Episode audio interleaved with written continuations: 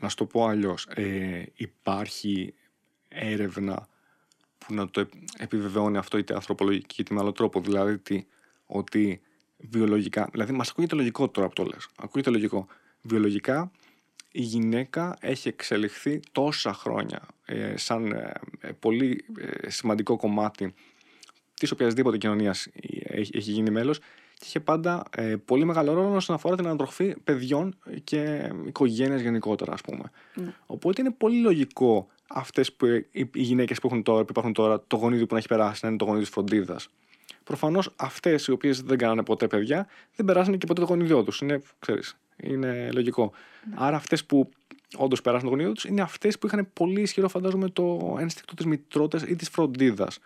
Οπότε αυτό ε, θεωρείς ότι ακόμα υπάρχει, είναι δηλαδή κάτι ισχυρό, το βλέπεις εσύ από τη δική σου εμπειρία; Έχουμε γενικά την τάση ε, να θέλουμε να μ, εξισώσουμε με άσχημο τρόπο τα πάντα.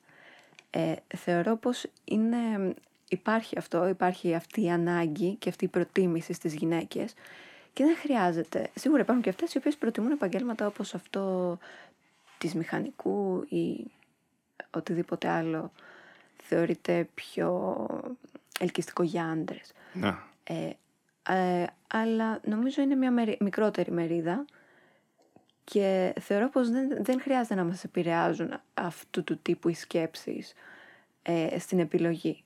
Δηλαδή, αν αισθάνεσαι ότι σου αρέσει ένα πιο caring επάγγελμα της παιδαγωγού, της νηπιαγωγού, ε, που σχετίζεται με το τι είσαι γυναίκα, επειδή είναι η φύση σου τέτοια, γι' αυτό σου άρεσε το προτιμάς, γιατί να μην το κάνεις; Γιατί να εγκλωβιστείς στο ότι ε, ωραία, έχω πολλά μόρια, ποιο είναι ένα καλό επάγγελμα, να γίνω ηλεκτρολόγος ε, μηχανικός. Ωραία. Ε, νομίζω, εγώ τουλάχιστον προσωπικά ξέρω αρκετά παραδείγματα. Ναι. Ε, κόπελες οι οποίες ήταν άριστες στο σχολείο, επιλέξανε τους ηλεκτρολόγους μηχανικούς επειδή είναι οι πρώτοι σε μόρια. Από τις πρώτες. Στο Πολυτεχνείο είναι σίγουρα τις πρώτες. Ναι, νομίζω τα τελευταία χρόνια είναι οι πρώτοι κιόλας. Ε, τελειώσαν τη σχολή και εγκατέλειψαν. Ναι. Γιατί πλέον, τε- όταν είναι πέντε χρόνια σχολής σου, από τα 18 σου μέχρι τα 23, 24, 25, ε, έχεις προλάβει να συνειδητοποιήσεις ε, τις ανάγκες σου ως άτομο και ως γυναίκα. Οπότε πλέον δεν τις καλύπτει αυτό, αυτό το κυνήγι ε, ε, της αριστείας, της... Ε, θέλουν να κάνουν και άλλα πράγματα. Μια που μίλησες για τις ανάγκες της γυναίκας. Θα ήθελα πάρα πολύ να σε ρωτήσω ποια είναι η γνώμη σου το New Age α, φεμινιστικό κίνημα. Αλλά πριν μπω σε αυτό, θα σου πω κάτι δικό μου εμπειρικά τελείως. Ναι. Έτσι, τελείως, ας πούμε, δεν μπορώ να το υποστηρίξω με τίποτα, απλώς είναι τελείως εμπειρικά η δική μου αίσθηση. Έχω την αίσθηση ότι ο αριθμός των γυναικών που πλέον α, καταλήγουν να μην είναι ευχαριστημένες με αυτό που κάνουν, να μην τις ικανοποιεί και ταυτόχρονα να μην εκπληρώνουν και άλλα πράγματα που θέλουν να κάνουν σε προσωπικό επίπεδο, παράδειγμα να, να κάνουν οικογένεια, αυξάνεται. Ναι. Και είναι πολύ περίεργο γιατί θεωρητικά θα έπρεπε να είναι το αντίστροφο. Δηλαδή, όταν μιλάμε για μια χειραφέτηση των γυναικών, η οποία έχει ξεκινήσει από το 60 ε, και πιο πριν, ας πούμε, και συνεχίζεται ε, και καλπάζει, ας πούμε, θα περίμενες ότι η ψυχολογία των γυναικών θα ήταν πολύ καλύτερη. Θα, ότι απελευθερώθηκαν ας πούμε, τα δεσμά του πρέπει να κάνω οικογένεια, απελευθερώθηκαν τα δεσμά του τι ρόλο πρέπει να έχω στην κοινωνία, μπορώ να κάνω ό,τι θέλω. Αλλά αυτό βλέπω ότι δεν πραγματώνεται με το. Δεν βλέπω γυναίκες που να. Δηλαδή το βλέπω στο πρόσωπό τους σχεδόν. Δεν είναι ευχαριστημένες με αυτό που κάνουν γενικά. Όχι μόνο επαγγελματικά, γενικά. Βλέπω δηλαδή ότι παγιδεύονται πάρα πολύ. Θα μου πεις μετά, οκ, δεν υπάρχουν και πολλοί άντρες που είναι έτσι. Ναι, αλλά αυτό είναι μια άλλη συζήτηση. Αυτό είναι μια άλλη συζήτηση. Δεν θεωρώ ότι. ε, σίγουρα συνδέονται, αλλά δεν είναι μόνο το ένα. Ε, δεν είναι ότι το ένα είναι το ίδιο με το άλλο. Νιώθω ότι βλέπω ότι πολλές γυναίκες φτάνουν σε αρκετά μεγάλη ηλικία, μετά τα 30, δεν έχουν κάνει πράγματα που θέλουν να κάνουν και ψηλό ε, βαριούνται, μαραζώνουν, δεν ξέρω τι. Δεν, δεν, δεν βρίσκουν αυτό που τις ικανοποιεί. Το έχεις δει αυτό εσύ; Ναι, το έχω δει αρκετά. Θα σου πω ότι πιστεύω. Ε, υπάρχει ένα εύρος ηλικιακό για τη γυναίκα, ε, στο οποίο μπορεί να κάνει παιδιά. Ναι, Η γυναίκα μέχρι μια ηλικία μπορεί να κάνει παιδιά. πράγματα. Ε, Το έχω τσεκάρει αυτό κι εγώ. Ισχύει. Ναι, είδες. Στην τρίτη γυμνασίου. Βιολογία. Μάλιστα. Έλεγα λοιπόν Ναι. ότι μπαίνεις λοιπόν σε έναν τελειώνει στο σχολείο. Ναι. Ειδικά γυναίκες οι οποίες έχουν στο μυαλό τους αυτή την ηλικία ότι θέλουν να κυνηγήσουν καριέρα ε, και ιστορίες. Μπαίνεις στη διαδικασία πτυχία, μεταπτυχιακά, ξανά μεταπτυχιακά, διδακτορικά. Περνάνε τα χρόνια. Αφιερώνεις πολύ χρόνο σε όλα αυτά και ξυπνάς μια μέρα και έχει φτάσει σε ηλικία οριακή για να κάνεις παιδιά. Ναι. Και σε αυτή την ηλικία κιόλας έχεις οριμάσει, έχεις ως γυναίκα, λόγω φίλου, Ναι, ναι. εμ, έτσι ώστε να καταλαβαίνεις ότι το θέλεις κιόλας. Ναι, έστω Πλέον ότι. έχεις ένα πάρα πολύ μικρό περιθώριο να ασχοληθείς ουσιαστικά, γιατί είναι κάτι στο οποίο πρέπει να αφιερώσεις χρόνο, να βρεις ένα σωστό σύντροφο να κάνεις παιδιά. Και αυτό ξέρεις είναι και δύσκολο να βρεθεί, Ναι. Φαντάζομαι, όσο μεγαλώνεις ηλικιακά, για δύο λόγους. Έτσι όπως το σκέφτομαι εγώ τώρα όσο μιλούσες. Ο ένας είναι ότι ε, έχεις μεγαλώσει ηλικιακά, δεν έχεις και πολύ μεγάλα όρια του να ανεχθείς πράγματα που να κάνεις συμβιβασμούς, που αυτό είναι, θεωρώ, εκ των όνου κάνευ, όταν θα, θα αποφασίσεις να κάνεις οικογένεια. Δεν γίνεται να είναι όλα τα πράγματα όπως θες. Οπότε έχεις φτάσει σε μια ηλικία που δύσκολα θα κάνεις συμβιβασμούς. Ο δεύτερος λόγος είναι ότι ε, εντάξει, πλέον όταν έχεις φτάσει ηλικιακά ψηλά, δεν έχεις την ίδια αξία στην αγορά όπως είχες πριν. Καλός ή κακός, αυτό πάλι το έχω ακούσει από έναν άλλο ψυχολόγο, δεν υπάρχει τίποτα πιο υπερτιμημένο από μια νεαρή γυναίκα, δηλαδή ας πούμε τα 18 μέχρι 25, και τίποτα πιο υποτιμημένο από έναν νεαρό άντρα από τα 18 μέχρι 25. Συνήθως δηλαδή βρίσκονται σε τελείως αντίθετες Αντίθετες φάσεις. και φάσεις. Δηλαδή, ο, η μεν κοπέλα που μπορεί να είναι ε, από όμορφη και πάνω ε, έχει φοβερή αξία, με την έννοια ότι είναι αφόρητα περιζήτητη ε, από, το, από τους άντρες, από το άντρικο φύλλο, ενώ ο ίδιος άντρας ε, από το 18 από το 18 μέχρι το 25 θεωρείται συνήθως πάρα πολύ άγουρος, δεν επιλέγεται. Αισθάνομαι ότι μ, πρέπει να έχει ένα κορίτσι μικρό τη Σοφία να απεμπλακεί από όλο αυτό το εντάξει και να μην κάνω παιδιά, δεν πειράζει και δεν θέλω κτλ. Γιατί είναι κάτι το οποίο ίσως κάποια στιγμή το θελήσεις. Πρέπει να έχεις βρει το χρόνο να αφιερώσεις και σε αυτό. Ε, γιατί καλώς κακώς αυτό μ, σου υπαγορεύει το φίλο σου. Δεν ισχύει για όλες τις γυναίκες. Φυσικά υπάρχουν όχι, κάποιες όχι. όντως. Αλλά κατά πόσο θεωρείς ότι όχι μόνο την άνδρα και, τον, και, τον, γυνα- και όχι μόνο την, ε, την άνδρα, λέω, όχι μόνο τη γυναίκα, αλλά και τον άνδρα σε ολοκληρώνει το να κάνεις οικογένεια και παιδί; Γιατί θα το ακούσει κάποιος και θα πει: Μένει δυνατόν, Ηλιάνα, 25 χρονών, πώς μιλάς έτσι, σαν να, ακούω, σαν να ακούω τη μητέρα μου, ας πούμε, ξέρω, 40-50 χρονών, κάνουμε οικογένεια, παιδιά, αυτά είναι αναχρονιστικά. Θεωρείς ότι είναι πράγματι αναχρονιστικό, δηλαδή θεωρείς ότι είναι ο- το να κάνεις οικογένεια και θεσμό της οικογένειας είναι κάτι τόσο πολύ πασέ και τόσο πολύ που να το πετάξουμε; Όχι, καθόλου δεν το πιστεύω. Και μ, το αντίθετο πιστεύω ότι πρέπει κάποιος να, έχει, να αισθάνεται άνετα, ώστε να πει ναι, δεν με πειράζει που είμαι ε, ε, μηχανολόγος, μηχανικός κτλ. Ε, θέλω να κάνω παιδιά.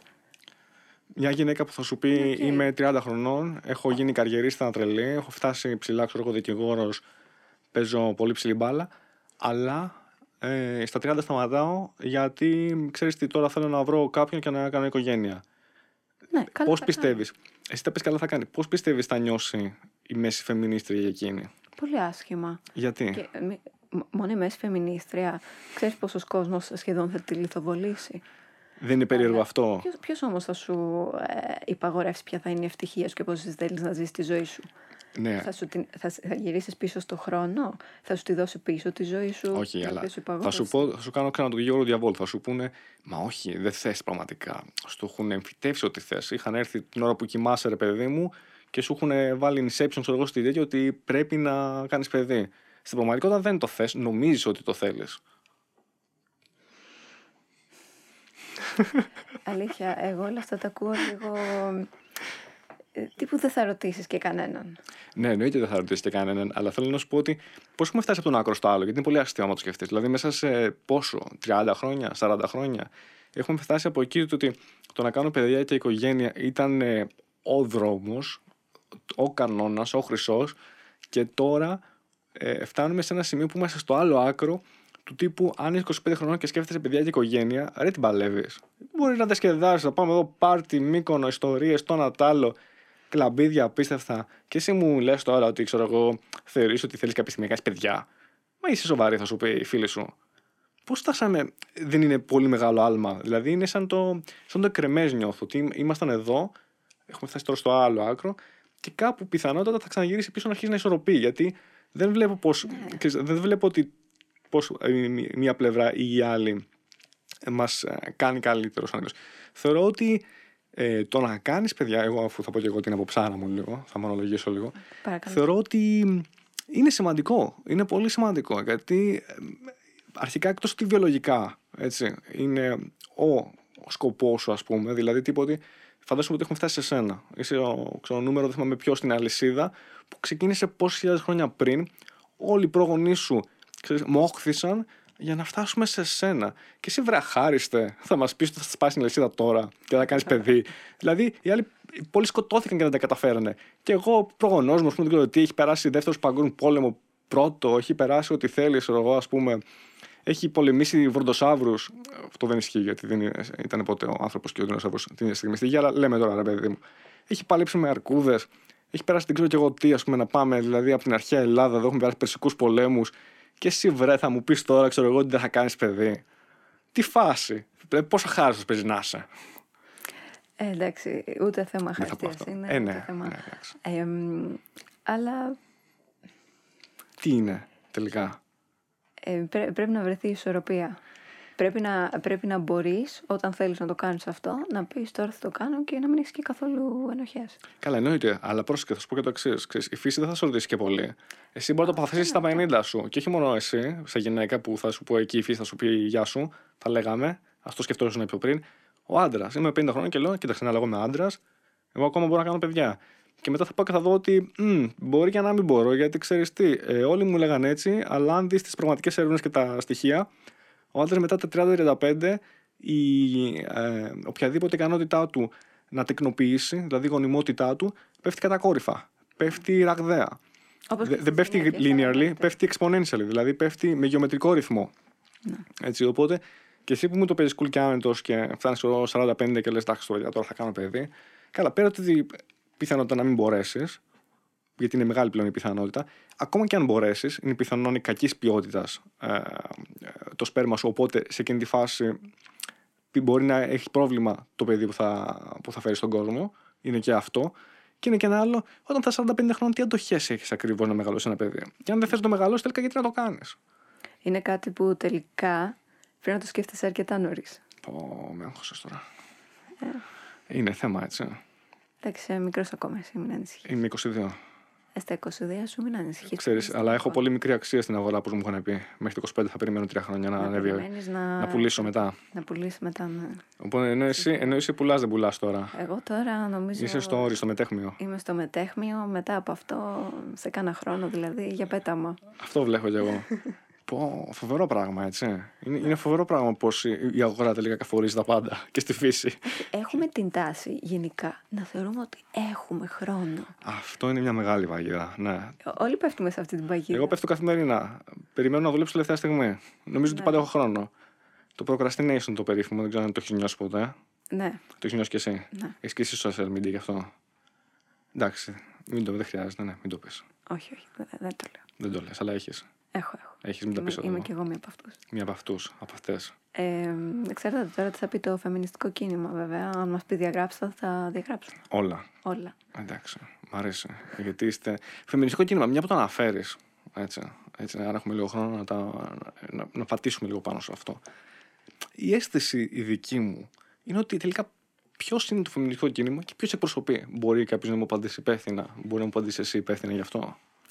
Δεν ξέρω. Ε, δεν ξέρω. Αλήθεια δεν ξέρω. Που είμαι και γυναίκα και δεν ξέρω. ε, αλλά ε, νομίζω ότι ούτε αυτοί που ανήκουν στο φεμινιστικό κίνημα γνωρίζουν ακριβώς ποιο είναι το αφήγημά τους. Να σου πω εγώ το αφήγημα. Να σου πω, Ελιάνα, το αφήγημα. Λοιπόν, είμαστε μπροστά σε ένα πολύ πολύ κακό, πολύ κακό ανδροκρατούμενο περιβάλλον. Έτσι, ένα paternal whatever affairs. Εντάξει. Και πλέον όλοι αυτοί που σου έχουν υπαγορεύσει το πώς σκέφτεσαι, τι κάνεις και πώς νιώθεις, ήταν πάντα άντρες. Ποτέ δεν σκέφτηκες για τον εαυτό σου. Ωραία. Ωραία. Λοιπόν. Αυτό είναι. Ελπίζω να μην νιώθεις πολύ υποτιμητικά. Ελπίζω να μην νιώθεις ότι ξέρεις, δεν έχεις δική σου βούληση. Ναι, αυτό, αυτή η τέχνη του να σε κάνουν να αισθάνεσαι θύμα Πω, είναι, είναι τόσο, τόσο σπουδαία. Γιατί γιατί όλοι θέλουμε να αισθανόμαστε θύματα σε κάποιες καταστάσεις. Και γιατί, γιατί αυτό μας αφαιρεί όλη την ευθύνη. Εγώ ήμουν θύμα. Δεν είχα ευθύνη. Όχι, η ευθύνη είναι όλη δική σου. Και μόνο έτσι δεν χρειάζεται να, να υπαγορεύσεις κανένα φεμινιστικό κίνημα ότι στους 10 εργαζόμενους θα προσλάβει μια εταιρεία, οι δύο πρέπει να είναι γυναίκες. Όχι. Στους 10 να είναι οι 10 που είναι καλύτεροι. Όσες γυναίκες είναι μέσα σε αυτούς. Να μπορείς. Και αν είναι μισή γυναίκα σε αυτούς, αν είναι μισή γυναίκα μισός ρινόκερο, τι συμβαίνει εκεί; Ε, το μισό πάει στρογγυλοποιείται προς τα πάνω. Θέλω να πω ρε παιδί μου, κοίταξε, ανοίγω εγώ θέση εργασίας. Εγώ είμαι φοβερός ο Elon Musk της Ελλάδος. Ναι. Και θέλω να πάρω τους 10 καλύτερους engineers που θα έρθουν μέσα στο μήνα Σεπτέμβριο. Και έρχονται, ξαφνικά έχω αιτήσεις και έχω 90 αιτήσεις από άντρες, 10 από γυναίκες. Ναι. Και για κάποιο λόγο, ρε παιδί μου, προσλάβω μία γυναίκα στατιστικά από, 10, από τους 10, ας πούμε, ή καμία. Θα με λιθοβολήσουν, ναι. Θα τους πω, μα ρε παιδιά, ξέρετε, δεν, δεν μου κάνανε αιτήσεις πολύ. Ή, ή θα μου πούνε, Όχι, εσύ φταίει. Ξέρεις γιατί φταίει, γιατί είσαι άντρας αρχικά. Είσαι, γιατί δεν είσαι γυναίκα, να φτιάξεις εσύ μια εταιρεία, να φέρεις γυναίκες. Πόσο άδικο είναι όμως και πόσο κατά της πρόοδου να υπάρχει μία θέση. Να είναι δύο υποψήφοι και αντί να πάρεις τον καλύτερο, να πρέπει επειδή οι υπόλοιποι εργαζόμενοι σου είναι άντρες να πάρεις τη γυναίκα. Εσύ ως γυναίκα, εγώ ως γυναίκα αισθάνομαι OK με αυτό. Γιατί αν με ρωτάς εμένα προσωπικά, και νομίζω οποιαδήποτε γυναίκα προσπαθεί να χτίσει ένα βιογραφικό, δεν θέλει κάτι τέτοιο. Δεν θέλει ούτε ελεημοσύνη, ούτε την προσλάβουν. Περίμενε. Θες να πεις ότι δεν υπάρχει άνθρωπο στον κόσμο που δεν θα νιώθει άνετα να το προσλάβουν όχι λόγω ικανοτήτων, αλλά λόγω ενός χαρακτηριστικού αφαίρετου, το οποίο δεν επέλεξε ποτέ. Αυτό θες να μας πεις τώρα; Ναι. Γιατί; Εγώ μπορεί να θέλω να με προσλάβουν γιατί είμαι μελαχρινός. Και να κάνω το μεγαλύτερο κίνημα μελαχρινών, ας πούμε. Ναι. Ωραίο. Κάποια στιγμή πιστεύω θα Το κίνημα των μουσάτων. Προσλάβετε, βάλτε ένα μουσι και εσείς στην εταιρεία σας, μπορείτε. Ναι. Και άμα πηγαίνω και τους λέω, θα τσεκάρω. Αν δεν έχει μουσι και δεν υπάρχει μουσι για μουσι στην εταιρεία, ρε, έχω να φάτε καταγγελία. Καταγγελία που θα φάτε. Θέλω μουσια ρε στην εταιρεία. Μουσια, φέρτε μουσια. Να βλέπω μουσια. Πώς νιώθεις γι' αυτό; Το παρατράξει. Καθόλου. γιατί, γιατί θα μπορούσε να συμβεί. Απλώς δεν, έχ- δεν έχουμε ακόμα τράξουν σαν μουσάτι να τα καταφέρουμε. Είμαστε στις απαρχές μας. Σε ένα κίνημα. Θα πηγαίναμε και θα καίμε τις μάσκες με τα μουσια στο στο Σύνταγμα. Ναι. Που σκέγανε οι σουφραζέτες τα, τα σουτιέν, κάπως έτσι. Φοβάμαι ότι θα παίρνουμε βάρδιες. 9 με 10 και με σουτιέν. 10 με 11 μουσια. 11 με 12. Ναι. Δεν είναι φοβερό. Ξέρεις, τι- ξέρεις τι με ενοχλεί πιο πολύ στα τα τύπου, τύπου, τύπου κινήματα φεμινιστικά ή μη. Με ενοχλεί που χαρακτηρίζεις κάποιον πιο πολύ με βάση ένα χαρακτηριστικό του και, και συνήθως με ένα χαρακτηριστικό του το οποίο δεν είναι καν ε, επίκτητο. Ε, επίκτητο είναι το χαρακτηριστικό το οποίο ε, δε- δεν επέλεξες εσύ, σωστά; Δηλαδή είναι αυτό που Ακριβώς. γεννήθηκες. Δηλαδή χαρακτηρίζεις κάποιον με κάποιο επίκτητο χαρακτηριστικό. Με, με κάτι που δεν επέλεξε καν, ήταν τυχαία Όχι, επίκτητο είναι αυτό που αποκτάς μετά. Α, λάθος τότε, συγγνώμη, συγγνώμη. Ε, ποιο είναι το άλλο τότε, το αντίρροπο, το αντίρροπο, λέω, το αντώνυμο, για πες το μου. Δεν το ξέρεις. Κάποιο εκγενετής χαρακτηριστικό. Μ' αρέσει που πήγες. δεν υπάρχει αντώνυμο, ρε, μία λέξη. Δεν το γνωρίζω. Δεν το γνω- Ζη- ε, ζη- ζητώ συγγνώμη από τους φιλολόγους αυτής της χώρας. Δεν πειράζει. Θα σε συγχωρήσω, ε, ο Μπαμπινιώτης. Επειδή δεν μας ακούει κανείς, νομίζω είμαστε OK αυτή τη στιγμή. Δεν πρόκειται να μας ακούσει κανείς φιλολόγος. Οπότε είμαστε OK. Τέλος πάντων, οπότε όχι το επίκτητο, συγγνώμη. Ε, δεν είναι φοβερό να σε χαρακτηρίσουν με βάση ένα χαρακτηριστικό το οποίο είχες απλά από γεννητή και δεν επέλεξες καν. Δηλαδή, γιατί να με χαρακτηρίζουν εμένα και να μου πούνε, κοίταξε να δεις, εσύ είσαι, ξέρω εγώ, Α. Είσαι, ξέρω εγώ, ας πούμε, δεν ξέρω τι, έχεις φορά γυαλιά. Λοιπόν, είσαι μαζί μας. Και αν δεν είσαι μαζί μας, είσαι μάλλον απέναντί μας. Δεν μπορούμε να το εξηγήσουμε. Δηλαδή, αν εγώ. Είσαι, εσύ είσαι γυναίκα, πώς γίνεται να μην είσαι μαζί μας και να υποστηρίξει στο φεμινιστικό κίνημα; Το προδίδεις δηλαδή. Ή είσαι μαζί μας, ή είσαι απέναντί μας. Φοβερά διχαστικό. Φοβερά αυταρχικό, αν θέλεις. Εκτός από θύμα, έχεις και ενοχές άμα δεν. ε, Ναι, τύπου ρε παιδί μου, εγώ πες ότι υπάρχει μια γυναίκα η οποία ρε παιδί μου, ξέρω είναι CEO μιας μεγάλης εταιρείας, ε, έχει άλλους προσανατολισμούς, έχει άλλες ασχολίες. Δεν την ενδιαφέρει αυτό. Δεν την ενδιαφέρει καθόλου το φεμινιστικό κίνημα, το οποιοδήποτε κίνημα, οποιαδήποτε οργάνωση. Δεν θεωρεί ότι υπάρχει, υφίσταται αδικία στη δική της, στο δικό της επάγγελμα, ας πούμε. Θεωρεί ότι ε, οποιοδήποτε έρθει να προσληφθεί, θα προσληφθεί με κάποια αλφα κριτήρια πολύ απλά για τον εξή λόγο. Όλες οι εταιρείες θέλουν το κέρδος. Ναι. Α πούμε, δεν έχω δει στο NBA ποτέ να παίζουν ε, ε, τίποτα νάνοι και να έρχονται για να τους λένε οι σύλλογο των νάνων, ελάτε παιδιά, βάλτε και λίγο τους δικούς μας. Μην είστε τόσο ξέρω, Έλα ρε παιδιά, μην είστε τόσο ξέρω, γελοί, ας πούμε τώρα και έχετε μόνο κάτι ψηλούς, τερατόμορφους, ξέρω εγώ, λευκούς ή μαύρους, κυρίως μαύρους. Δεν είδα κανέναν εκεί να βγαίνει και να λέει, ας πούμε, παιδιά, φέρτε και κανέναν νάνο, ας πούμε, μην είστε τόσο τώρα, θα μας καταλάβουν. Γιατί εκεί όχι; Σκέψου πόσο χαμηλό Λες να υπάρχει το κανένα. επίπεδο του πο- NBA. Πόσο ισχυρό λόμπι παίζει να έχουν ε, Έτσι, όσοι είναι, έχουν σκούρο χρώμα ή και είναι πανύψηλοι στην Αμερική μέσα στο NBA. Πώς τα καταφέρανε; Το λόμπι φταίει σίγουρα. Ε, πώς τα... Πρέπει να έχουν ισχυρό λόμπι, δεν εξηγείται αλλιώς. Όχι, παιδί. Δεν μπορεί να είναι καλύτεροι, δεν μπορεί να είναι απλά αθλητικά φοβερά και ταλαντούχοι. Το πιο πιθανό είναι ότι είχαν πολύ μεγάλη συνωμοσία από πίσω και κάλυψη από τα μέσα. Τα ξέρουμε αυτά τώρα, έτσι. Σιωνιστές, Εβραίοι, Ναι. Νεφελή, Μελοχήμ. Δεν ήταν οι καλύτεροι. Ω το Κούνμπο είναι γνωστός μαφιόζος. το ξέρεις, έτσι. Ε, από μικρός ήταν στα κυκλώματα. Δεν είναι ότι Και αυτό και ήταν μπήκε στο ο NBA. καλύτερος. Όχι, βέβαια, μα είναι δυνατόν. Αν Είναι δυνατόν Είναι να το δυνατόν. επέλεξαν με την αξία. Από πού και ως πού. Από πού και ως πού. Στα κυκλώματα ήταν. Τι, γιατί δεν βγαίνουν τα λένε αυτά; Γιατί δεν βγαίνουν τα λένε αυτά; Ναι, γενικά αυτό είναι. Όταν θα κάτι το γίνει ο οποίο- σύλλογος Νάνων με πρόεδρο τον Πίτερ τον Ντίκ Λέιτζ, έτσι, θα βγει πρώτος αυτός και θα πει: Γιατί ρε είστε έτσι να πούμε; Γιατί εμάς μια φορά δεν μας βάλετε να παίξουμε μια μπάλιτσα; Μόνο για Game of Thrones μας έχετε; Να μας κοροϊδεύετε δηλαδή; Κάτσε. Τι φάση είναι αυτή; Γιατί έτσι; Γιατί εμείς τι είμαστε Οι δηλαδή. γυναίκες όμως το λένε. Οι γυναίκες το λένε. Είδες; Τι χάζε, ξέρεις γιατί; Έχουν και 50% πληθυσμό παγκόσμιο. Οι νάνοι, οι, οι νάνοι είναι και underrepresented, δεν έχουν και πολύ κόσμο. Άστο. Άστο, την έχουν πατήσει πολύ άσχημα γενικά. δεν μπορούν να παίξουν NBA, δεν παίζουν πουθενά μπάλα. Δεν γίνεται. Σε κανένα άθλημα. Ισχυρό λόμπι κατά τον άνω στα αθλήματα όλα. Τέλος πάντων. Για πες. Είναι, δε- σε κάποια πράγματα ο κόσμος στο NBA θα το καταλάβει. Διαλέγουμε τους καλύτερους. Αυτός είναι αρκετά ψηλός, αρκετά δυνατός, αρκετά καλός, τον παίρνουμε. Ναι. Όταν ε, όλο αυτό πηγαίνει σε κάτι που τον αφορά, γιατί το NBA Μπράβο, λίγο στους αφορά, μπράβο. Όχι, αυτό έχεις δίκιο. ε, εκεί πέρα ξαφνικά σου λέει α, υπάρχει αδικία. Αδικία. Αδικία, Μεγάλη. ναι. Ξέρεις, γιατί όλες οι εταιρείες είναι αυτό που λέγαμε πριν. Οι εταιρείες δεν θέλουν το κέρδος ως γνωστόν. Οι εταιρείες θέλουν να αδικήσουν. Ξεκινάω, εγώ κάνω σύσταση εταιρείας και λέω: Πρώτος μου στόχος, καταστατικό, να αδικήσω τις γυναίκες. Όχι. Δεύτερος στόχος, να αδικήσω άλλες μειονότητες. εταιρείες- Δεν θέλω να βγάλω λεφτά, δεν θέλω να πάρω τον καλύτερο στην καλύτερη θέση. Θέλω να πάρω, ρε παιδί μου, τον χειρότερο σε μια μέτρια θέση για να βγάλω κανένα, καθόλου χρήματα. Αυτό είναι ο στόχος μου. Ναι, το θέμα δεν είναι αυτό. Ε, είναι επιλέγει μια εταιρεία τον ε, καλύτερο με βάση τη θέση που ζητάει, ε, που ψάχνει άτομο. Θα πάρει αυτό. Είναι ο καλύτερος. Δεν είναι ο καλύτερος άντρας, η καλύτερη γυναίκα.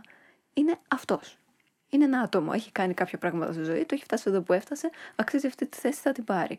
Δεν γίνεται να πει ότι α, έχω δέκα άντρες, τώρα θα πάρω μια γυναίκα. Τι να κάνουμε που δεν είναι η καλύτερη. Έτσι δεν, δεν είσαι υπέρ της προόδου. Όταν θέλεις να κάνεις το καλύτερο δυνατό, παίρνεις τον καλύτερο. Δεν κάθεσαι να σκέφτεσαι είναι άντρας, είναι γυναίκα. Σίγουρα υπάρχουν και άλλα, άλλοι τομείς όπου εκεί πέρα θα ε, υπάρχουν περισσότερες γυναίκες. Θα Ναι. είναι οι γυναίκες με περισσότερα προσόντα. Ναι. Γιατί είναι, ήταν περισσότερες. Βγαίνουν περισσότερες από τις σχολές. Ε, οπότε στατιστικά υ- Καταλαβαίνω τι λες. Κοίταξε, σίγουρα ε, θα είμαστε και, θα είμαστε και δίκαιοι και θα παίξουμε και την άλλη πλευρά. Σίγουρα θα γίνουν και αδικίες όσον αφορά την πρόσληψη ή αστοχίες ή σίγουρα θα παίξουν και μέσα. Έτσι, Ειδικά όσον αφορά δημόσιες θέσεις. Σίγουρα θα γίνουν αυτά. Το θέμα είναι ότι είναι αυτό κατά βάση ο κανόνας είναι η εξαίρεση. Αν είναι ο κανόνας, είναι πρόβλημα. Αν έχουμε στοιχεία και δεδομένα και είμαστε σίγουροι ότι συστηματικά αδικούμε συγκεκριμένες ομάδες ατόμων γιατί έχουν κάποια αλφα χαρακτηριστικά, αυτό να το δεχθώ. Αλλά η πραγματικότητα είναι ότι όσον αφορά το δυτικό πολιτισμό ε, και τη θέση ε, της γυναίκας και την θέση της στην αγορά εργασίας, εγώ προσωπικά τουλάχιστον στη δική μου, ε, από τη δική μου εμπειρία δεν έχω δει να αδικούνται ποτέ συστηματικά, δεν αδικείται ποτέ συστηματικά κάποιος ούτε με βάση το φύλλο του, ούτε με βάση το σεξουαλικό του προσανατολισμό, ούτε με βάση το αν έχει μαλλιά ή δεν έχει, είναι καγκουρό ή όχι, ή το βράδυ ντύνεται κοκκινός σκουφίτσε. Δεν παίζει για μας κανένα απολύτως ρόλο. Συνήθως οι περισσότερες εταιρείες, ξαναλέω, στο δημόσιο τώρα δεν ξέρω ακριβώς πώς λειτουργεί, αλλά είναι και μια άλλη πιο μυστήρια υπόθεση και αφορά κάθε χώρα ξεχωριστά. Αλλά όταν μιλάω συλλογικά για το δυτικό πολιτισμό, δηλαδή για Ευρώπη και Αμερική, για τον ιδιωτικό τομέα. για τον ιδιωτικό τομέα, ναι, και μιλάω για Ευρώπη και Αμερική, τότε εκεί όλοι θέλουν να πάρουν όσο γίνεται τον καλύτερο. Θα υπάρξουν αστοχίες και τελικά μπορεί να πάρουν και κάποιον άλλον κατά λάθος. Μπορεί, ναι, σίγουρα θα γίνει. Σίγουρα θα γίνει. Ή μπορεί να πάρουν κάποιον γιατί απλά είναι γνωστός γνωστού. Και αυτό θα γίνει. Αλλά γίνεται συστηματικά. Άμα γίνει συστηματικά, η εταιρεία θα φαλείρει. Η εταιρεία θέλει τους καλύτερους. Δηλαδή, εγώ θα, κάνω, θα συστήσω μια startup. Για μένα είναι, είναι θέμα βιωσιμότητας. Αν δεν τα καταφέρω, θα μείνω στο δρόμο. Πρέπει να πάρω τους καλύτερους στην καλύτερη θέση. Δεν με παίρνει να κάνω χάρε, δεν με παίρνει να κάνω εκτόσεις, δεν με παίρνει να κάνω. Δεν είναι να συστήσω τη ρατσιστική εταιρεία και να αρχίζω να παίρνω μόνο ξέρω εγώ, άτομα με αλφα χαρακτηριστικά. Δεν γίνεται αυτό στην πράξη. Στην πράξη δεν γίνεται ποτέ αυτό. Οπότε δεν θεωρώ ότι υπάρχει σοβαρή στοιχειοθέτηση, ε, πώς το λένε, ε, συγκεκριμένου επιχειρήματος ότι συστηματικά αδικείται μία συγκεκριμένη μειονότητα. Σίγουρα θα υπάρχουν και εξαιρέσεις και θα υπάρξουν κάποιες αδικίες όπως σου λέω, αλλά δεν το ξέρω εγώ, δεν βλέπω κάτι πολύ συστηματικά, δεν βλέπω κάτι πολύ 38 αυτή τη στιγμή. Όσον Εγώ αφορά το σοβαρές βλέπω το εταιρείες. λόγο του να ζητάς να σου δοθεί μια θέση εργασίας που αντικειμενικά ε, άξιζε να την πάρει κάποιος άλλος, να σου δοθεί επειδή είναι γυναίκα. Θεωρώ, αυτό θεωρώ πως Όχι είναι μόνο τόσο- γυναίκα, μην, ας μην μείνουμε μόνο στο φίλο, αλλά να σου δοθεί επειδή έχεις ένα αλφα χαρακτηριστικό. Επειδή είσαι Έλληνας, ρε παιδί μου, και υπάρχουν underrepresented, δεν είναι πολλοί Έλληνες. Α πούμε σε μια εταιρεία. Θα, σου- θα πάρουμε και έναν Έλληνα, να πάρουμε και έναν, ξέρω εγώ, Ιταλό, να πάρουμε και έναν Λατίνο να παίζει μπαλίτσα, να μας κάνει και κανένα αυτό. Γιατί, δηλαδή, ποιος σου είπε ότι πρέπει κάθε εταιρεία να μοιάζει με τον ΟΗΕ; Ποιος σου είπε ότι. Ναι, δεν καταλαβαίνω. Ποιος το έχει πει αυτό; Ποιος έχει πει ότι. Εγώ, ρε φίλε, μπορεί οι 10 καλύτεροι να είναι τύπου Ινδίοι. Να είναι 10 Ινδίοι, φοβεροί προγραμματιστές. Γιατί να μην τους πάρω δηλαδή; Γιατί να πρέπει να πάρω, ας πούμε, γιατί να συστήσω μια startup στην Ελλάδα και εγώ να φέρω, 10, άμα τυχόν οι 10 καλύτερες θετήσει που έχω είναι από εξωτερικό και είναι από Ινδία. Γιατί δεν προσλάβω αυτούς; Γιατί, γιατί ποιος μου το απαγορεύει; Αν είναι νόμιμο, γιατί να μην το κάνω; Θα με κατηγορήσει κανείς ότι είμαι ανήθικος; Δεν νομίζω. Δηλαδή δεν βλέπω πώς γίνεται αυτό. Αχ, Αχ, μ' αρέσει. Ο στεναγμός. Τι να κάνουμε; Εντάξει, συμβαίνουν και αυτά. Λοιπόν, είναι, είναι, είναι, είναι πολύ ενδιαφέρον. Αλλά πιο πολύ ενδιαφέρον είναι το θέμα αυτό που πες πριν θυματοποίησης. Δηλαδή, τι. Θεωρώ ότι ε, το φεμινιστικό κίνημα ή οποιοδήποτε αντίστοιχο κίνημα που στην πραγματικότητα ο πραγματικός του στόχος δεν είναι καμία εξίσωση, δεν είναι καμία ότι εγώ θέλω απλώς να έχω ίσα δικαιώματα. Όχι, δεν θες αυτό. Αυτό που θες είναι να προασπίσει τα δικαιώματα της ομάδας σου. Θες να προασπίσεις το συμφέρον της ομάδας σου. Αυτό κάνεις στην πράξη. Στην πράξη αυτό κάνεις. Προασπίζει τα συμφέροντα της ομάδας σου. αδικώντας άλλους. Πιθανότατα, αλλά αυτό δεν σε αφορά κιόλας. Γιατί μπορείς να πεις ναι, θα τους αδικήσουμε, αλλά δεν πειράζει, μας αδικήσανε και εμάς.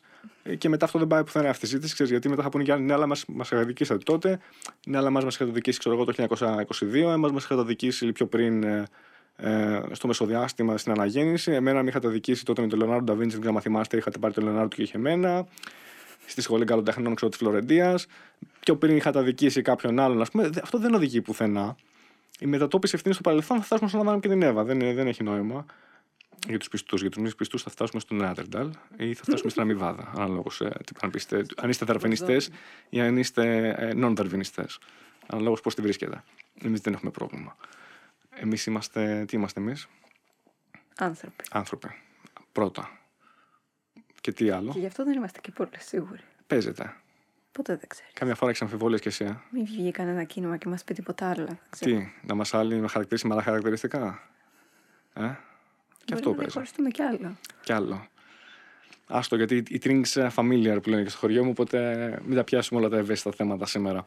Όχι, αλλά το θέμα θυματοποίησης, σε αυτό δηλαδή που είπες πριν, θα συμφωνήσω. Είναι μεγάλο θέμα να προσπαθείς κάθε φορά να σκέφτεσαι με ποιο τρόπο εγώ είμαι θύμα, με ποιο τρόπο κάποιος με έχει αδικήσει. Γιατί ξέρεις τι, εγώ είμαι σίγουρος ότι για τον καθένα μπορώ να βρω έναν τρόπο που είχε αδικήσει ο ίδιος μια άλλη ομάδα με κάποια στιγμή στη ζωή του με κάποιο τρόπο. Δηλαδή, αυτός ο ρόλος του oppressor και του θύματος, ο ρόλος του καταπιεστή και του θύματος δηλαδή, δεν είναι εξαισθητικό, είναι δυναμικός. Δηλαδή, είμαι σίγουρος ότι σε πολλές περιπτώσεις έχεις υπάρξει θύμα σε κάποιες περιπτώσεις, δηλαδή σε έχουν αδικήσει και σε, είμαι σι- αρκετά σίγουρος ότι σε άλλες περιπτώσεις έχεις βρεθεί εσύ το στο ρόλο του καταπιεστή. Το θέμα είναι αυτό κατά πόσο συχνά συμβαίνει ε, και κατά πόσο εξισορροπείται. Και τελικά, αν σε ενδιαφέρει το ότι μια φορά μπορείς να σε αδικήσουν ή πόσο εύκολα θα το ξεπεράσει και θα πεις ότι κοίταξε να δεις, εγώ θα κάνω το καλύτερο που μπορώ, θα προσπαθήσω, ξέρω τι θέλω να πετύχω και ακόμα και αν μια φορά με αδικήσουν, ε, δεν θα με αδικήσουν χίλιες φορές. Τελικά θα το πετύχω. Τελικά θα το βρω την άκρη μου. Κατάλαβες γιατί, αν έχεις το mentality του θύματος, είναι πολύ εύκολο. Πάντα φταίει κάποιος άλλος, απλά παρέτησε. Αν έχεις το mentality του, ξέρεις τι, μπορεί να με αδικήσουν. Δεν με ενδιαφέρει. Θα υπάρξουν εμπόδια. Χαίρομαι πολύ. Α υπάρξουν. Στις πόσες προσπάθειες δηλαδή θα αδικηθώ; Ε, ναι, αυτό είναι. Ναι. Μα πραγματικά θα σε αδικήσουν μία φορά, δύο, τρεις, χιλιέ. Θα σε αδικήσουν. Πώς γίνεται αυτό; Ε, μετά πρέπει να αρχίσεις να σκέφτεσαι μήπως θες εσύ. Ε, μα πραγματικά. Κάπου νομίζω ίσως γίνεται μετά και λίγο. Κοιτάς τον εαυτό στον καθρέφτη και λες. Μάλλον δεν είμαι αρκετά ψηλός. Το να Peter κοιτάς τον Dinklage. εαυτό σου στο- Δεν θα παίξει ποτέ στην NBA. Πάρ το χαμπάρι. Ναι. Τι να κάνουμε. κοίτα, είναι στοιχείο ενηλικίωσης και αυτό. Είναι. Και οριμότητας. Α, Μια που πες ενηλικίωση, πόσοι πραγματικά θεωρείς ότι είναι ενήλικοι εκεί έξω; Α, Α. ηλικιακά, Όχι, όχι ηλικιακά. πολύ. Όχι Πραγματικά, ηλικιακά. δεν Ενη, ξέρω ενήλικοι, πώς θα ενήλικοι. πάμε; Πόσοι θεωρείς ότι ενηλικιώνονται.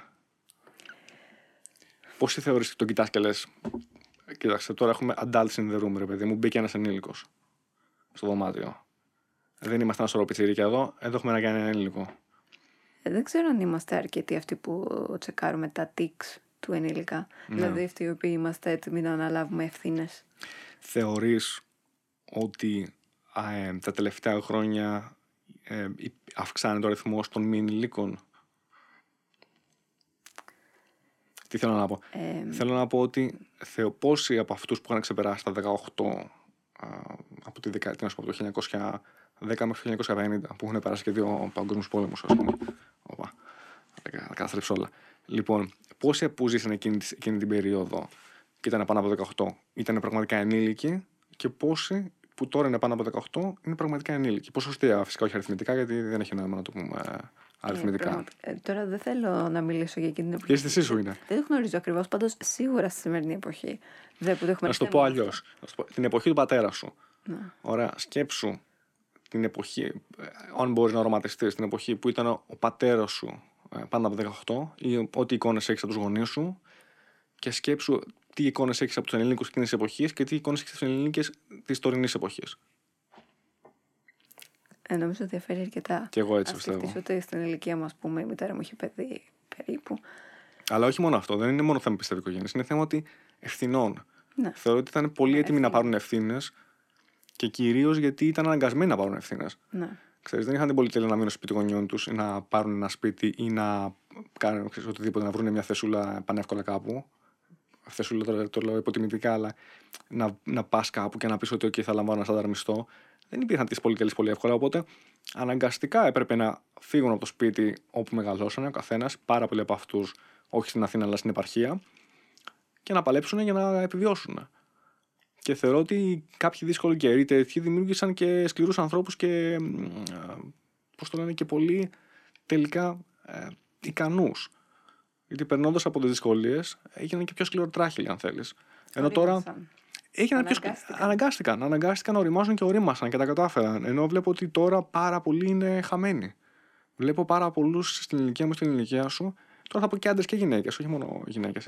Ε, πάρα πολλούς άντρες και είναι σαν χαμένοι.